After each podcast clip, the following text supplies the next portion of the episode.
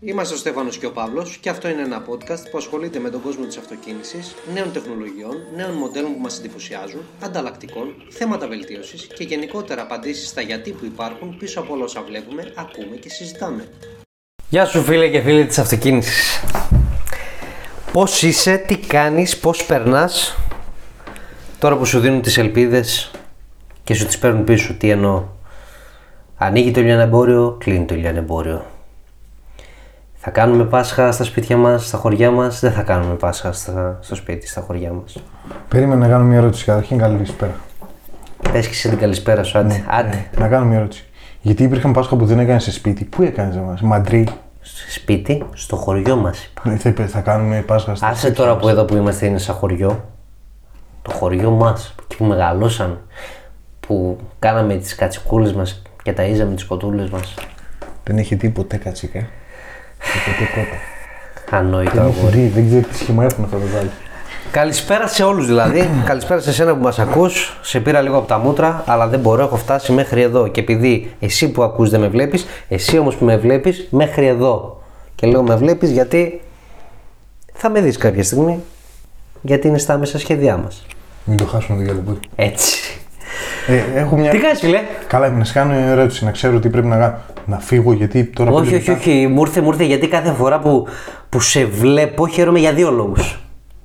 Ένα που με βλέπεις. Και ένα. Και ένα το λόγο που σε βλέπω. που- Α, το λόγο μου βλέπεις. ότι κάνουμε εκπομπή. Και γιατί κάνουμε εκπομπή, για να δώσουμε λίγο τα φώτα μας σε κάποιον που μπορεί να θέλει να μάθει την ώρα που οδηγάει, που κάνει ένα ταξίδι, που τρέχει στο δρόμο, στη, στην παραλιακή ξέρω εγώ, κάνει jogging, όχι αστεία, jogging ενώ τρέξιμο, χαλαρό. Τρέχει, δεν εννοεί με τα μάξι, δεν ακούμε τίποτα. Όταν οδηγάμε, οδηγάμε. Σωστό, εννοείται, που τρέχω εννοώ με τα πόδια.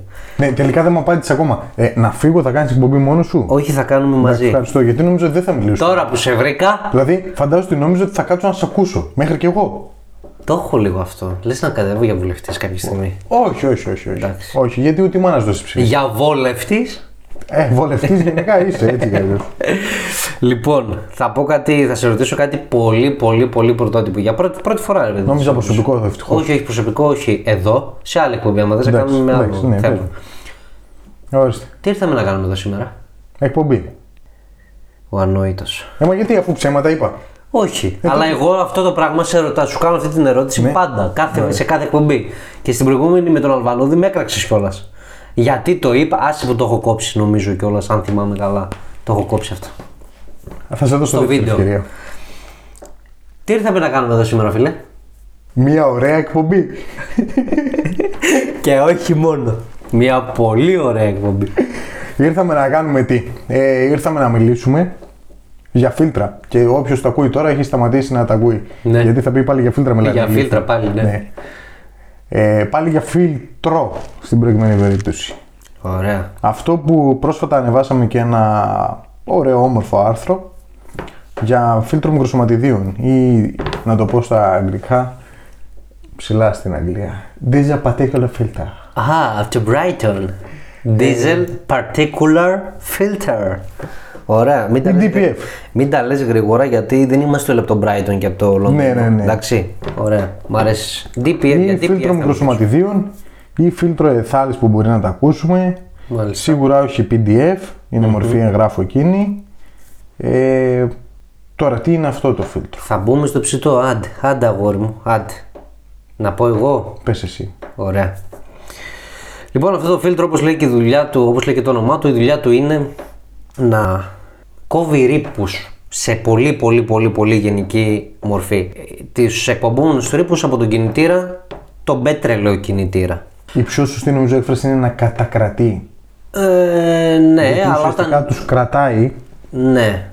Αλλά θα μιλήσουμε μετά γιατί μπουκώνει καμιά φορά αυτό το φίλτρο και Ναι, πρέπει να το, ε, βγα... αυτό να το είναι. βγάλουμε. Γι' Αργότερα, αυτό- γι' αυτό- αργότερα γι' αυτό θα λέω πούμε, κατακράτη. Σε λίγο. Από πότε υπάρχει τώρα αυτό το πράγμα στα αυτοκίνητα, από πότε μάλλον, να το, πω, να το θέσω καλύτερα το ερώτημα, είναι υποχρεωμένα τα οχήματα να έχουν αυτό το, το φίλτρο πάνω τους. Από το 2009 και μετά, από το Euro 5 δηλαδή και μετά, είναι υποχρεωμένα τα οχήματα, οι κατασκευαστές να έχουν στα οχήματα τους DPF. Η- Το 9 είναι η χρονιά με τέχμιο, να ξέρεις, που κάποια οχήματα θα τα δεις να έχουν DPF και κάποια Μπράβο. θα τα δεις να μην έχουν. Μπράβο, είναι στο μεταβατικό στάδιο. Ναι. Βέβαια, και πριν το 9 θα δούμε αυτοκίνητα που έχουν TPF. Πολύ απλά δεν θα μας έγραφε η τροχέα, ας πούμε. Ή στο κταίο δεν θα είχαμε πρόβλημα. Ναι, ναι, ναι, επειδή δεν είναι έχουν πολύ λίγα. TPF. Έτσι. Ωραία. Τι άλλο έχουμε να πούμε γι' αυτό, κλείνουμε; Κατά βάση, για να κάνουμε ένα ρεζουμί, ουσιαστικά κρατάει, ε, κατακρατεί τα μικροσωματίδια και συγκεκριμένη ε, είδος ρήπων τέλος πάντων, θα το πούμε παρακάτω.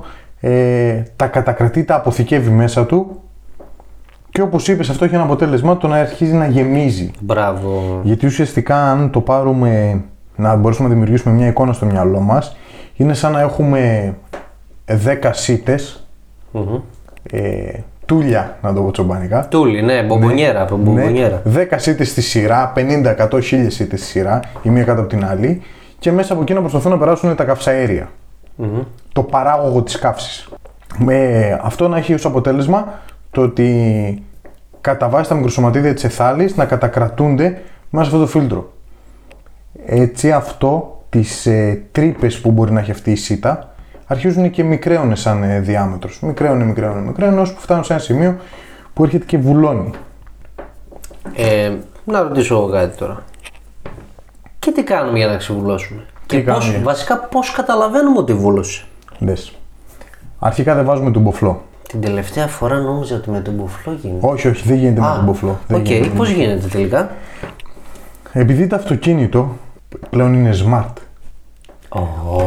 Όχι φορτού και τέτοια. Θα βάλω εφέ εδώ πέρα. Ω. ε, είναι έξυπνο δηλαδή αντιμετώπιση με το, μέσω των εγκεφάλων ε, και μέσω το ότι ουσιαστικά μετράει την πίεση πριν και μετά το DPF. Έχει ένα αισθητήρα διαφορικής πίεσης, τον οποίο ανάλογα με το ε, πόση διαφορά έχει πριν το DPF και μετά το DPF στην πίεση των καυσαερίων, από εκεί μπορεί να υπολογίσει το ποσοστό που έχει γεμίσει η DPF μας. Ωραία. Άρα έχουμε να κάνουμε με, διαφο- με διαφορά θερμοκρασίας. Πίεσης. Πίεσης. Μάλιστα. Ωραία. Από εκεί μετά ο εγκέφαλος μας, όταν ξεπεράσει κάποιο επιτρεπτό όριο το οποίο έχει ορίσει ο κάθε κατασκευαστής, ανάβει ένα λαμπάκι. Το λαμπάκι αυτό το συγκεκριμένο έχει καμιά 4-5 διαφορετικές εκδοχές ανάλογα με τον κατασκευαστή. Θα μπείτε μέσα στο, Στο άρθρο. άρθρο υπάρχουν 5-6 δείτε φωτογραφίες την που εικόνα. υπάρχουν. Ή πολλές φορές μπορεί να ανάψει για αρχή μόνο το check και παρακάτω να μας δει να ανάψει το DPF. Θέλω να μου πεις, Θα σου πω τι θες. γιατί μάλλον εγώ μόνο κάνω τις ερωτήσεις εδώ μέσα, Κάνε πουλάκι μου, θα μάθεις. Ωραία. Ρώτα. Πώς καταλαβαίνουμε πέρα από το λαμπάκι, αν το καταλαβαίνουμε ας πούμε σε θέμα απόδοσης, πέφτει η απόδοση, σφίγγει το αμάξι. Κατά βάση θα πω ότι δεν θα το καταλάβουμε 100%. Πέφτει η απόδοση, ε, δεν θα σφίγγει, ναι, δεν είναι τόσο αποδοτικό και το βλέπεις ότι δεν αρχίζει να τραβάει, αλλά αυ- για να φτάσουμε σε αυτό το σημείο που λες, θα γίνει το εξής. Επειδή όταν το αμάξι θα πάρει αυτή τη μεγάλη διαφορά πίεσης ε, και θα ξεκινήσει να κάνει τη διαδικασία της αναγέννησης. Ωραία, μου έδωσες καλή πάσα Ναι. για την επόμενη ερώτηση. Που η διαδικασία της αναγέννησης ποια είναι θα σε πω εγώ και μάλλον θα σε καλύψω την ερώτηση ε, ουσιαστικά δημιουργεί μεγάλη εσωτερική θερμοκρασία μέσα, στη, μέσα στο DPF καίγονται ε, τα ειζήματα, τα καθιζήσεις της εθάλης και έτσι ξανααναπνέει το αυτοκίνητό μας. Καίγονται και φεύγουν στην ατμόσφαιρα προφανώς. Καίγονται και φεύγουν στην ατμόσφαιρα. Εδώ έχω μια πολύ μεγάλη ερώτηση Ναι. και έχω ψάξει να βρω αυτό το πράγμα, Την αλλά, την απάντηση, αλλά δεν μπόρεσα να, Να τη να, βρεις. να τη βρω, να... Μάλλον η ερώτησή σου είναι το εξής. Έχουμε κάποιους ρήπους, τους οποίους έχουμε κρατήσει. Παίρνουν φωτιά και μετά φεύγουν στην ατμόσφαιρα. Άρα τι καταλάβαμε. Αυτό... Μάλιστα. Κανείς δεν μου το έχει απαντήσει. Ναι, επειδή ούτε εγώ μπορούσα να το βρω ακριβώς, από ένα συμπέρασμα που μπορώ να βγάλω, θα σου πω ότι τα παράγωγα της καύσης των ειζημάτων αυτών, Τα παράγωγα της καύσης των καύσεων δηλαδή. τα παράγωγα Να της το πω καύσης των καύσης, της καύσης, Της ναι, καύσης. ε, δεν είναι τόσο επιβλαβή για το περιβάλλον όσο ήταν τα αρχικά παράγωγα. Μάλιστα. Επειδή προφανώς έχει... Προφανώς, υποθετικά βασικά θα μιλήσουμε, ε, έχουν φύγει τα... από τη, τη, τη- την τόση μεγάλη θερμοκρασία ας πούμε, που έχουν δεχθεί. Έχουν καταστραφεί. φύγει, μπράβο, έχουν οι, οι διαλυθεί. κακές ουσίες Α, τους, ναι, ναι, κάπως ναι, έτσι ναι, να το ναι. πούμε. Αυτό καταλαβαίνω. Ναι, αλλά τα διοξίδια και τα λοιπά, τα ειζήματα αυτά, οι- τα συστατικά τους δηλαδή αλλάζουν, αλλάζει η συστατική μορφή τους. μπορεί να διασπούνται με λόγω της θερμοκρασίας που αναπτύσσεται. Γιατί κάποια DPF έχουν και σύστημα το οποίο έρχεται με τάση μες στο DPF και δημιουργεί την αναφλεξη Άρα η ανάφλεξη δεν είναι μόνο με τη συσσόρευση των καυσαερίων κατά τη ροή τους. Είναι και με το ότι. Εξαναγκασμένη ανάφλεξη, να το πούμε Ναι, έτσι. είναι ότι Ρυθμισμένη υπάρχει ένας ανάφλεξη. ακόμα παράγοντας Μπράβο, μέσα στο μπράβο. DPF το οποίο δημιουργεί αυτή την ανάφλεξη των, ε, των ειζημάτων. Πάρα πολύ ωραία. Τώρα, εδώ θα σου πω, θα πάω σε, σε δύο σκέλη. Ναι. Το πρώτο σκέλος που θα σου πω είναι ότι καθώς εμείς τα οδηγάμε και θα φτάσεις στην κατάσταση στο οποίο το αμάξι μα θα χρειαστεί να κάνει μια αναγέννηση, θα ανάψει αυτό το λαμπάκι. Η αναγέννηση για να ολοκληρωθεί αυτόματα και μόνη της, η οποία γενικότερα ε, γίνεται κατά συχνά, ε, πυκνά χρονικά διαστήματα. Όταν το αμάξι θα ξεκινήσει και θα ανάψει αυτό το λαμπάκι, πρέπει να υπάρξουν κάποιες προποθέσει για να καταφέρουμε να ολοκληρώσουμε τη διαδικασία της αναγέννησης. Παράδειγμα, ζωντανό. Θα πρέπει δηλαδή να κρατήσουμε ένα μεγάλο αριθμό στροφών, τουλάχιστον 2.000 στροφές, και να πηγαίνουμε για περίπου 12 με 20 λεπτά, 25 βαριά, με πάνω από αυτές τις 2.000 στροφές. Άρα όταν μιλάμε. Ουσιαστικά πορεία σαν να Πορεία, πηγαίνουμε σταθερή πορεία, ταξίδι ακριβώς. χωρίς να μας σταματήσει κανείς. Ακριβώς. Αυτό τώρα έχει προβλήματα. Αν οδηγάμε στην πόλη, είμαστε στον περιφερειακό και ανάψει το λαμπάκι SDPF, ό,τι και να γίνει δεν θα προλάβει να κάνει αναγέννηση. Γιατί θα τελειώσει ο περιφερειακός, γιατί θα φτάσω, γιατί θα πρέπει να μπούμε στην πόλη. Άρα ένα αμάξι το οποίο κατά βάση κινείται μέσα σε ένα αστικό κύκλο, θα πω ότι είναι κακό να αγοράσω ένα πετρέλαιο Euro 5-6. Αφού και τα ξέρω συναφή. ότι Αφού ξέρω ότι θα μετακίνηση πρέπει είναι. να κατά διαστήματα να μπλέκω με μια άλλη διαδικασία με το να κάνω εξαναγκασμένα την ε, διαδικασία της αναγέννησης και με το να μην μπορώ να αφήσω το αμάξι να κάνει διαδικασία μόνο του, να πρέπει να το έχω στο νου μου, να πρέπει να πάω σε ένα συνεργείο, να πρέπει να πληρώσω για αυτή τη διαδικασία και και και και και. Ναι. Άρα πρέπει να είναι καλό πριν αγοράσουμε ένα αυτοκίνητο, πε- α- αφού θέλουμε να αγοράσουμε ένα αυτοκίνητο, να ξέρουμε για πού ακριβώς το θέλουμε. Ποια θα είναι η σε αυτή χρήση την μας, ναι. περίπτωση. Ναι. ναι. Αν η διαδικασία τώρα της αναγέννηση ολοκληρωθεί σωστά, ουσιαστικά μετά το αμάξι μας καταλαβαίνει, καταλαβαίνει ότι έχει, αυτή η διαφορά της πίεσης έχει έρθει στα σωστά επίπεδα και από εκεί μας μετράει ένα καινούργιο ποσοστό. Στη διάρκεια ζωής, αν μπορώ να πω μια διάρκεια ζωής ενός DPF, ε, παράδειγμα, θα μπορούμε να κάνουμε π.χ. 50 αναγεννήσεις. Δεν γίνεται να κάνουμε αναγεννήσεις για πάντα. Σίγουρα κάποια στιγμή θα χρειαστεί αντικατάσταση. Ναι. Απλώς μακραίνουμε κατά πολύ τη διάρκεια ζωής του DPF. Μικρό storytelling. Για να δώσω λίγο ένα, μια μεγαλύτερη εξήγηση ίσως και περιγραφικότητα σε αυτό που λες.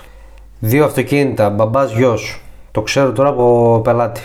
Μπαμπάς γιος, ίδια αυτοκίνητα. Ο ένας κάνει 50.000 χιλιόμετρα, ε, ξέρω εγώ, το χρόνο, λέμε τώρα, και ο άλλος κάνει 60. 70. Ε, το λαμπάκι στον πρώτο με τα λίγα χιλιόμετρα ε, άναψε δύο φορές μέχρι τώρα και στον άλλον άναψε μία φορά στα πέντε χρόνια που έχουν τα αυτοκίνητα. Τι θέλω να πω, ότι ο ένας κάνει αποστάσεις, τα πολλά χιλιόμετρα κιόλας κάνουν αποστάσεις, ενώ τα λίγα χιλιόμετρα είναι για εντός πόλης και Δες τώρα τι γίνεται. Ε, εδώ θα έρθουμε σε κάποια πράγματα όπως ότι ε, όταν εγώ κάνω μια μεγάλη απόσταση, κάνω ταξίδι ή Θεσσαλονίκη Αθήνα, ε, κατά βάση το ρεζερβόρα μου θα είναι γεμάτο. Θα έχει πάει στη μέση, θα το ξαναφουλάρω και θα ακολουθείται αυτή η διαδικασία. Το να έχω ένα μάξι το οποίο, τουλάχιστον να μιλήσουμε για τα πετρέλαια, ε, το οποίο θα είναι αναμένο το λαμπάκι, θα είναι πολύ λίγο το πετρέλαιο μου μέσα συνέχεια, αυτό δημιουργεί ε, αρνητικό, σαν αρνητικός συντελεστής στο πόσο γρήγορα θα μου γεμίσει την DPF.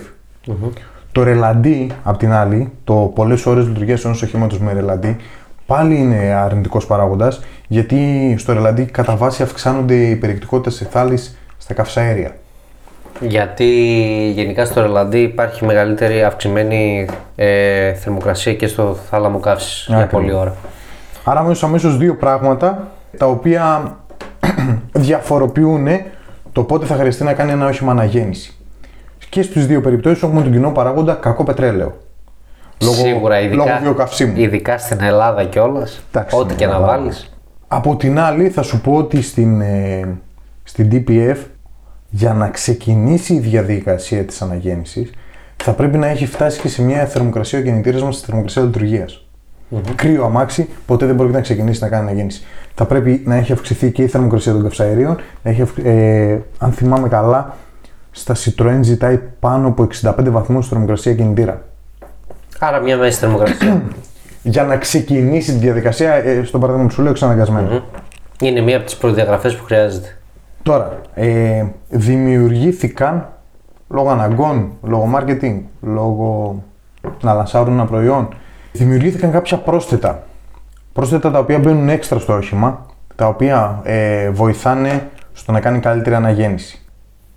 Και για πες δηλαδή τώρα η αναγέννηση γίνεται, είναι μόνο ένας ο τρόπος, όπως Όχι. είπαμε, ή υπάρχει κι άλλος; είναι αυτός που είπαμε ότι γίνεται αυτόματα, αλλά για όλους αυτούς τους ανθρώπους οι οποίοι έχουν, απέκτησαν, τους ξέμεινε ένα αυτοκίνητο το οποίο είναι πετρέλαιο, είναι αυτή της κατηγορίας Euro που συζητάμε, αλλά δυστυχώς δουλεύει εντός πόλης και κάνει μικρές αποστάσεις. Είναι αναγκασμένος δυστυχώς για να καταφέρει να κάνει αναγέννηση στο όχημά του να πάει σε ένα συνεργείο στο οποίο να έχει τα κατάλληλα μηχανήματα για να γίνει η αναγέννηση εξαναγκασμένα παύλα στατικά. Το οποίο δίνει, σε, δίνει αριθμό στροφών το διαγνωστικό μόνο του, ανεβάζει αυτό αναγκαστικά τη θερμοκρασία των καυσαέριων και όλη η διαδικασία η οποία θα γινόταν στο δρόμο γίνεται με το όχημα στατικό. Αυτή λέγεται ενεργητική αναγέννηση. Να είναι στην κατηγορία, ας πούμε. Ναι, των ναι, ναι, και η αναγέννησης. προηγούμενη ήταν ουσιαστικά η παθητική. Η παθητική. Εγώ θα το πω πιο λαϊκιστή.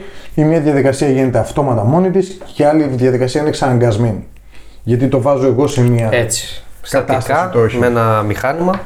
Ωραία. Τώρα όμως για να βοηθήσουν ε, οι, οι διάφορες εταιρείες πρόσθετων χημικών, ε, καθαριστικών και όλα αυτά, ε, λανσάρανε, βγάλανε ή κάνανε ένα καλό και έξυπνο marketing.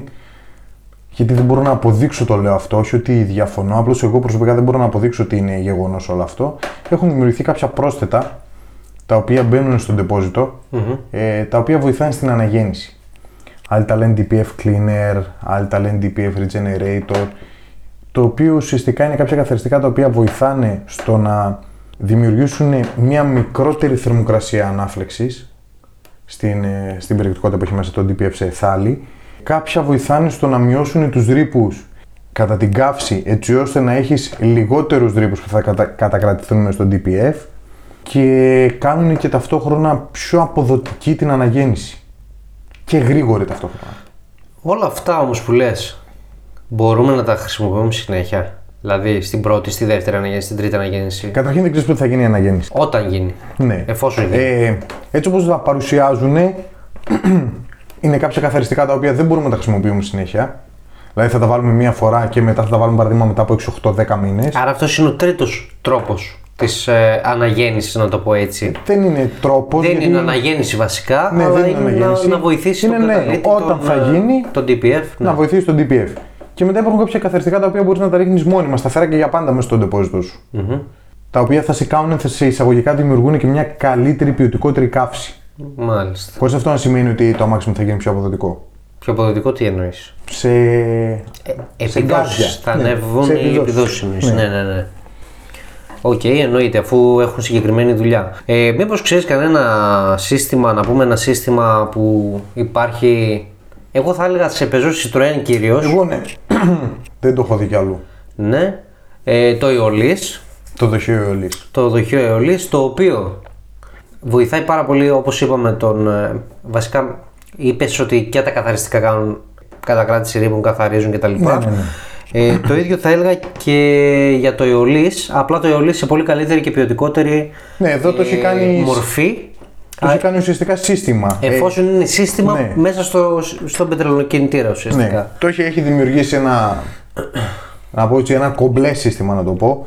Γιατί υπάρχει κάποιος εγχητήρας, υπάρχει ένα δοχείο, υπάρχει ένα συγκεκριμένο ανταλλακτικό το οποίο έχει συγκεκριμένο ψεκασμό. Ε, ανάλογα με το πόσα λίτρα μπαίνουν μέσα, ανάλογα και αυτό ψεκάζει και τα σχετικά. Ε, το οποίο Αυτό είναι σε τι μορφή, σε σακουλάκι να πω ότι ξέρω. είναι, κα- κάποια είναι δοχεία τετράγωνα, τετράγωνα τέλος πάντων είναι δοχείο κουτί, να το πω έτσι, σκληρό πλαστικό, και κάποια είναι σακουλάκια. Ωραία. Και αυτά ε, τα, ε, μπορούμε να τα βάλουμε εμείς στο όχημά μας μετά όχι, όχι. ή βγαίνουν από το εργοστάσιο κατευθείαν; Αυτό κατά, μέχρι τώρα υπάρχει μόνο σε γνήσιο ανταλλακτικό. Ε, το προμηθεύεσαι κατά βάση από μια αντιπροσωπεία και θα πρέπει να πας σε ένα συνεργείο το οποίο, να το πω έτσι, το έχει ξανακάνει αυτό. Δεν είναι ένα σακουλάκι το οποίο κάπου μπαίνει, το έβαλα εκεί και είναι έτοιμο. Θέλει λίγο χρόνο, θέλει λίγο διαδικασία. Και γιατί- θέλει φυσικά και μεγάλη προσοχή και εμπειρία για να μην το σπάσουμε, να μην το χαλάσουμε, Ναι, να ναι, μην το να μην το σκίσουμε. σκίσουμε, ναι, ναι, ναι, ναι, Φυσικά. Ωραία. Και αυτό που επιτυχάνει είναι ουσιαστικά όλα αυτά που είπαμε για αυτά τα πρόσθετα. Να ρίχνουν την ποιότητα, των, ρή- την, ε, το ποσοστό των ρήπων, να κάνουν καλύτερες αναγεννήσει και όλα αυτά. Το επιτυχάνει εργοστασιακά το αυτοκίνητο.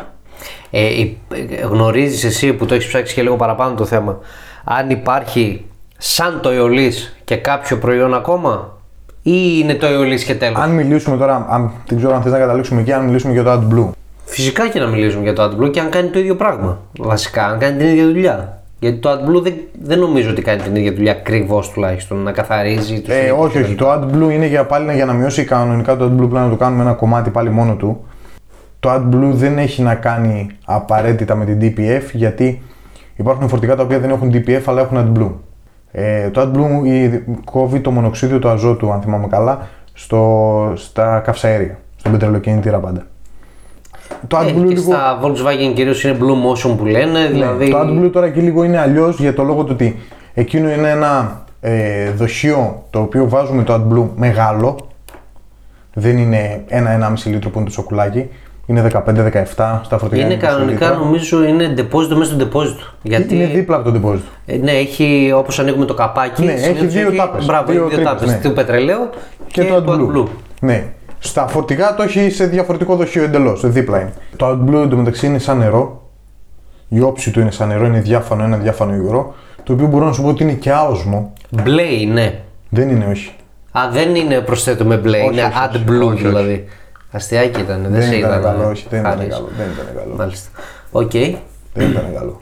Θα σε πω ότι μια τέτοια χωρίς να αναφέρω εταιρείες, η εταιρεία που έχει κατασκευάσει, σκεφτεί, δημιουργήσει το AdBlue είναι γερμανική. Γνωρίζω ποια εταιρεία είναι, δεν θέλω να την αναφέρω. Οκ, μόλις μας πληρώσουν όμως. Εδώ είμαστε να το Α. πούμε, δεν θα τους αφήσουμε. Έτσι, εμείς στεναχωριέστε, το λανσάρουμε εμείς. Οκ. Πλέον θα σου πω για πεζό Citroën συγκεκριμένα που το γνωρίζω με σιγουριά και το χέρι στη φωτιά. Με Euro 6.2, 2.17 τουλάχιστον ε, πετρέλα πεζό Citroën φοράνε και δοχειολής και AdBlue. Μάλιστα.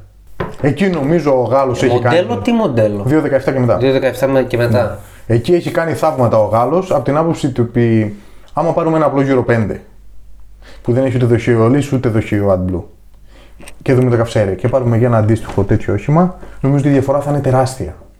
Τώρα να ρωτήσω εγώ κάτι όμως Παρακαλώ. άλλο. Άμα ξέρω. Γιατί, ναι, ναι, συζήτηση κάνουν. Ναι. Πάντα συζήτηση κάνουν. Δεν την είχαμε προγραμματισμένη αυτή την ερώτηση, ούτως ή άλλως. Δηλαδή τώρα όταν εσύ θες να πας να κάνεις το Euro 5, Euro 6 ή Euro 6, Euro 7 θα προσθέτεις συνέχεια πράγματα που μπορεί να καταργούν το προηγούμενο ή να το κάνουν λίγο καλύτερο. Απλά ε, και το κενό που αφήνει αυτό το κάνει το άλλο το προηγούμενο το συμπληρώνει Αρχικά δεν μπορώ να το κάνω εγώ. Δηλαδή, ναι, να ρωτήσω τώρα, αυτό το, το βάζω αιωλής και βάζω και AdBlue, εμένα μου φαίνεται λίγο, φίλε, δεν ξέρουμε πώς αλλιώς θα το κάνουμε προς το παρόν. Και βάζουμε και το προηγούμενο, την προηγούμενη τεχνολογία, γιατί το AdBlue νομίζω ότι είναι και λίγο πιο παλιό από το αιωλής και βάζω και το καινούριο, δηλαδή στο ένα κόβουμε Δες. το, το α και στο άλλο κόβουμε το α1, β, γ, αλλά το α2, 3, 4 ξέρω εγώ, το κάνει το άλλο. Δες, εγώ θα σου πω το εξής. Και τι έχουμε ανεμάνει, έχουμε γύρω 6,5. Ξέρω εγώ, 6,2. Εγώ θα σου πω το εξής. Εγώ καταλήγω σε μια άλλη.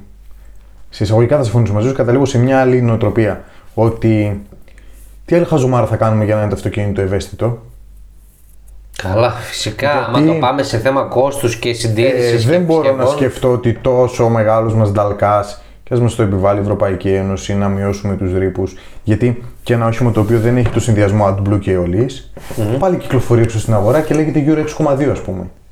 Ε, άρα θα σκεφτεί μια εταιρεία τι άλλο να κάνω για να είμαι κερδοφόρα και να αναγκάζει το άλλος να παίρνει να πράγματα αναγκάζει από τον μένα. καταναλωτή, ο πελάτης να πάει στην τάδε αντιπροσωπεία της Ακριβώς. Citroën της Peugeot και να πρέπει να παίρνει το γνήσιο. Ακριβώς.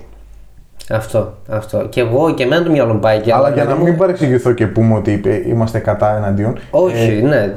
για μένα από τους καλύτερους πετρελοκινητήρε έχει Peugeot και Citroën. Συμφωνώ. Γενικά τον Γάλλο στο Δεκτό. πετρέλαιο τον θεωρώ καλλιτέχνη, γνώστη του αντικειμένου. Γνω- Ε, εντάξει, σεβαστό, δεν, δεν το γνωρίζω το θέμα 100% εγώ, δεν μπορώ να λάβω θέση. Γενικά δεν μου αρέσουν τα πετρέλαια. Τι να κάνω τώρα; Ναι, εγώ Αυτό. απ' την άλλη πετρέλαιο να είναι και ό,τι να είναι. Ναι. Αλλά πέρα από αυτό, θεωρώ ναι ότι οι Γάλλοι το έχουμε ξαναπεί είναι πολύ μπροστά σε κάποια πράγματα, αλλά σε κάποια άλλα. Τέλος πάντων. Ε, εγώ δεν τους έχω σε εκτίμηση. Οπότε να το κλείσουμε κάπου εδώ. Α, όχι, να δεν σε το πω όμως κλείσουμε. κάτι, ε, να Δεν σε το πω όμως κλείσουμε. κάτι, να μην ξεχνιόμαστε λίγο για κάτι. Ναι. Ένα, ε, πει κάτι φεγγάρια που πέσανε και πολλά εκατομμύρια έτσι στο χώρο. ε, εμφανίστηκε ένα πράγμα λεγόταν Dieselgate. Με μια εταιρεία γερμανική. Που έγινε ένας μεγάλος δώρος, κάτι χιλιάδες ανακλήσεις οχημάτων ολόκληρες. Που μια εταιρεία ήθελε για να εμφανίσει όμορφους ρήπους. Ε, Στρόγγυλα νούμερα. ναι, έκανε το, ένα τσιπάκι που όταν έπαιρνε αισθητήρα που καθόταν κάποιος στο κάθισμα, δούλευε αυτό το τσιπάκι και έβγαζε άλλα νούμερα. Αλλά άμα σηκωνόσουν και άφηνε τα μάτια να δουλεύει και το μετρούσε τα καυσαέρια, πεταγόντουσαν όλο στο Θεό. Και ξαφνικά χάθησαν κάτι χιλιάδες θέσεις εργασίας κάποιοι άνθρωποι γιατί αναγκαστικά αυτή η γερμανική εταιρεία έπρεπε να πληρώσει τις αποζημιώσεις που έβγαλε ψεύτικα νούμερα για να πουλήσει και να λανσάρει ένα μοντέλο. Πολλά μοντέλα. Και ταυτόχρονα βγήκαν και είπαν μετά από κάποιο χρονικό διάστημα: Εμείς δεν θα ξαναβγάλουμε πετρέλαια. Ναι, του τράβηξαν τα αυτή τώρα και. Ναι, και θα τα καταργήσουμε τα πετρέλαια. Αλλά δεν είδα κάτι τέτοιο να σταμάτησαν την παραγωγή των πετρελαιοκινητήρων. Κοίταξε, αυτό αν γινότανε που δεν θα γίνει, ε, τελικά το πιστεύω μέχρι τώρα που το βλέπω, το πιστεύω. Ναι, γιατί κάποτε έλεγες ότι θα γίνει. Όχι, κάποτε έλεγα ότι θα γίνει γιατί έβλεπες ε, ανεβαίνει το υγραέριο, ανεβαίνει το φυσικό αέριο. Ρε φίλε, το πετρέλαιο δεν το θες στην τελική. Συνέχισε. Ναι. Θα το κα... Απλά επειδή υπάρχει και ηλεκτροκίνηση στο παιχνίδι, πιστεύω ότι θα έχουν η κάθε εταιρεία μία γκάμα ε, πετρελοκινητήρων μόνο στα επαγγελματικά που φορτώνουν, που, που, που, ε, που ε, τραβάνε ζόρια και οι κινητήρες, οι πετρελοκινητήρες όπως ξέρουν με έχουν πιο στιβαρές μπιέλες, πιο στιβαρά έμβολα, πιο στιβαρό χώρο καύσης. Γενικά ένα πιο στιβαρό χώρο Μπράβο. κατά βάση. Οπότε τα επιβατικά θα τα κάνουν βενζίνη, αέριο, ε, φυσικό αέριο, ηλεκτροκίνητα, υβριδικά. Αυτά θα είναι για το λαό. Το Όλα πολύ. αυτά τα πέντε που ανέφερες, να ξέρεις ότι για μένα δεν θα μείνει τίποτα. Θα μείνει το hybrid, αλλά με τη μορφή βενζίνης και ρεύματος. Εντάξει, οκ, δεν, δεν μπορώ να το ξέρω. Απλά είναι τα πιο πιθανό να μείνουν για, το, για τη μάζα. Δηλαδή το, το υγραέριο και το φυσικό αέριο. Το υγραέριο όσο λανσαρίστηκε, λανσαρίστηκε, τελείωσε. Το φυσικό αέριο τουλάχιστον στη χώρα μας δεν λανσαρίστηκε και πολυ Και τελειώσαμε μέχρι εκείνη.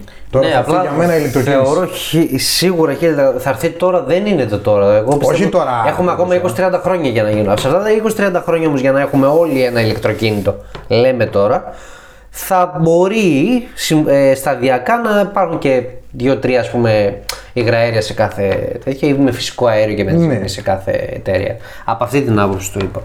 Αλλά τα, ε, είμαι σίγουρος ότι τα επαγγελματικά δεν θα αλλάξουν από πετρέλαιο για το λόγο που είπαμε και πιο πριν. Να πω, να, το, να κάνω μια υπογράμμιση ότι μπορεί πολλές φορές να δούμε κάπου ή να ακούσουμε κάπου το DPF ως FAP. FAP. Είναι η ορολογία για το DPF στα γαλλικά ουσιαστικά. Φίλτερα particular. Δεν ξέρω τώρα. Γαλλικά; Ναι, Ναι, γιατί ελληνικά ξέρεις. ελληνικά δεν ξέρω, προσπαθώ να τα μάθω. Αλλά τα αγγλικά που ξέρω. δεν, δεν με πιάνει στροφή. Τσιβαλτινού εκεί, Δεν φίλε, ήταν Ναι, mother ήταν, language. Mother ήταν language. όλοι τέτοιο, από το, είπαμε, από τον Brighton. Μπράξτον. Braxton όχι, Brighton. Μπράξτον. Λοιπόν, οπότε, ε, νομίζω ότι κλείνουμε κάπου εδώ, σιγά σιγά. Αυτό που θα, επειδή κάθε φορά κάνουμε και μια κατακλείδη, Πάντα, ναι. ε, θα πω το εξής ότι έχουμε ένα diesel το οποίο έχει DPF. Αν έχουμε ένα diesel το οποίο δεν ξέρουμε αν έχει DPF, ε, ας μπούμε στη διαδικασία να μάθουμε αν έχει DPF. Εφόσον θα μάθουμε αν έχει DPF το όχημά μας, ε, να κοιτάμε λίγο τη συντήρηση αυτού νου. Αυτό που δεν είπαμε λίγο είναι περίπου τα κόστη. Ε, δεν, θέλει, δεν ήθελα να μπω από την αρχή εγώ σε αυτό γιατί ο καθένας μπορεί να ρωτήσει την αντιπροσωπεία και να του πούν το διπλάσιο. Όχι, μπορεί να ρωτήσει ο καθένας ό,τι θέλει. Εμείς θα πούμε Ναι. μια ενδεικτική τιμή και το κόστος εγώ που θα αναφέρω αυτή τη στιγμή. Μπορώ, άμα θέλει κάποιον, να πάω να τον πω αυτό το φίλτρο, το συγκεκριμένο, το συγκεκριμένο φίλτρο, κάνει τόσο. Άρα δεν είναι εντελώς λάθος αυτό που θα σου πω. Τώρα, δεν μπορώ να πω σίγουρα μία τιμή το πόσο κάνει η αναγέννηση εξαναγκασμένη σε ένα συνεργείο. Το κάθε διαγνώστης τι μπορεί να κοστολογήσει για τη δουλειά του, αυτό θα το αφήσω στο μετέωρο. Ε, το να αντικαταστήσουμε ένα φίλτρο DPF με aftermarket, χοντρικά θα πω ότι είναι από 400 4-4,5 εκατοστάρικα μέχρι 1000 και τα 1000 θα πω ότι ξεκινάνε για τα μοντέλα της αντιπροσωπείας. Τε, ουσιαστικά το ανταλλακτικό, το γνήσιο της αντιπροσωπείας. Από 1000 ευρώ, 800, 1000 και πάνω. Τώρα το μέχρι που πάνω είναι, μέχρι 10.000 δεν είναι πάντως. Πάντως, εγώ γιαγιάρη του 13, Τρία, να τέσσερα σου πω την φτάνει. αλήθεια, να πω και ένα μοντέλο έτσι για παράδειγμα. Βρήκα, ρώτησα και βρήκα 6,5 εκατοστάρικα το DPF το, το φίλτρο. Εμπορίο. Να σου πω την αλήθεια. Εμπορίο, ναι. Σε Ford Mondeo του 9, Μου φάνηκε πολύ ακριβό, αλλά το... δεν είναι πολύ ακριβώ, σε Ford Mondeo του 9, όχι του 13, ε, έχεις 4,5 εκατοστάρικα. Μ' άρεσε. Πολύ. Πάμε, πάμε. Πάμε για φόρτο. Ε, τα λεφτά που γλιτώσεις στον DPF φίλε στο φόρτο, γιατί θα σκάσω να το πω, τα πληρώσεις αλλού. Ηλεκτρολογικά, μοτερικά. Πάμε παρακάτω. από εκεί και πέρα, για τους κακόβουλους ανθρώπου και μη, ο κακόβουλος πήγαινε για Ναι, ναι, σένα. ναι, ναι, ναι. Ε, γενικά να προσέχουμε λίγο με την DPF, όταν ανάβει το λαμπάκι και δεν μπορούμε την ίδια ώρα να πάμε σε ένα συνεργείο, την επόμενη ή τη μεθεπόμενη πρέπει να πάμε. Γιατί κατά πάσα πιθανότητα όταν η αναγέννηση δεν ολοκληρωθεί, τα μάξι θα μπει σε ασφαλεία λειτουργίας και δεν θα είναι αποδοτικό. Θέλουμε να κάνουμε μια προσπέραση και δεν θα μπορούμε να κάνουμε τίποτα. Και με το να αφήνουμε το φίλτρο μας να γεμίζει, να γεμίζει, να γεμίζει, γεμίζει, δεν πηγαίνουν συνεργείο, μπορούμε να δημιουργήσουμε και ανεπανόρθωτη ζημιά στον κινητήρα. Γιατί ουσιαστικά συσσωρεύονται τα καυσαέρια πριν. τον Μπουκώνει, DPF. μπουκώνει το αμάξι, Μπουκώνει το φύγει. αμάξι, κρατιούνται τα καυσαέρια ακόμα και μέσα στο χώρο καύσης σε ένα μεγάλο ποσοστό τους και δημιουργούν μεγάλες θερμοκρασίες και, και, και, και, και. Άρα το Ωραία. DPF το προσέχουμε, ανάβει το λαμπάκι, πάμε σαν καλά παιδιά στο συνεργείο μας, το φτιάχνουμε, παίρνουμε μια βαθιά ανάσα γιατί άμα θέλει αλλαγή το κόστο είναι μεγάλο, αλλά ξ- να ξέρουμε. Συνήθως την πρώτη φορά που θα χρειαστεί δεν θα χρειαστεί και αντικατάσταση. Όχι, Συνήθως όχι, θα ναι, χρειαστεί αναγέννηση. Ναι, ναι, ναι. Λοιπόν, να το κλείσουμε κάπου εδώ. Ναι. Γιατί ο χρόνος μας λίγο έχει ξεπεραστεί. Δηλαδή, πώς κάθε φορά γίνεται αυτό το πράγμα μαζί σου; Σ' αρέσει να μ' ακούς, ρε φίλε. Ε, ναι, ρε φίλε, τι να κάνουμε. Το κομπάρτσο κάνουμε εδώ Α, πέρα τα στην λέω εκπομπή καλά μας, τώρα Τι να που σου κάνουμε λέω. τώρα. Όχι, είναι ότι σε αφήνουν να κοίταξα λες και εσύ. τα δύο-τρία πράγματα που γνωρίζεις για τα οχήματα γι' αυτό. Εγώ Τέλος Τα πάντων. οχήματα το μόνο που ξέρω είναι τα μοντέλα. Μάλιστα. Παρακάτω. Ένα πολύ καλός σε αυτό. Τώρα θα βάλουμε μια κατακλείδα. Α, που σου λέω. Πού μπορούν να μας ακούσουν; Άκου να σε πω τώρα. Εγώ θα σε πω που μπορούν να μας δουν. Πες που μπορούν να μας ακούσουν. γιατί κάθε φορά μου κοροϊδεύεις. Ωραία, άντε, πού μπορούν να μας βρούνε; έχουμε δημιουργήσει ένα site το οποίο μέχρι τώρα ακούω πολύ ευχάριστα λόγια. Μπορεί εσείς που ακούτε podcast να μην μας λέει τίποτα, αλλά κάποιοι άλλοι που τους έχω δείξει στο site μας έχουν πει πολύ ωραία λόγια. www.περί παύλα οχημάτων το χ με CH. Ε, κέντησε ο Είναι άνθρωπος. σημαντικό αυτό. Κέντησε. Εγώ με χ το έγραφα στην αρχή. .gr Α, νόμιζα θα ξεχάσεις το, το πιο σημαντικό. όχι ρε, το γκρ. Μπείτε στο site μας, γραφτείτε στο newsletter για να μαθαίνετε τα νέα της εβδομάδας μας. Αν θέλετε μετά, στείλτε μας και ένα μήνυμα στο facebook να μας πείτε πόσο καλό ή κακό ή όμορφο ή άσχημο είναι το site μας. Ε, τώρα μπορείτε να μας βρείτε και σε κάτι άλλα GGB και υπόλοιπα και τέτοια. τα ξέρω. Καταρχάς στο Instagram είπες. Αυτά δεν τα λέω εγώ. Τα Α. social δεν τα πάω καλά εγώ. Μάλιστα. Στο facebook αρχικά μπορούν να μας βρουν στο περί οχημάτων με ελληνικούς χαρακτήρες. Στο instagram στο περί οχημάτων με λατινικούς χαρακτήρες. Και σε όλες τις ηχητικές πλατφόρμες. Πάμε μπράβο. Apple Podcast, Σε όλες τις γνωστές και άγνωστες ηχητικές πλατφόρμες.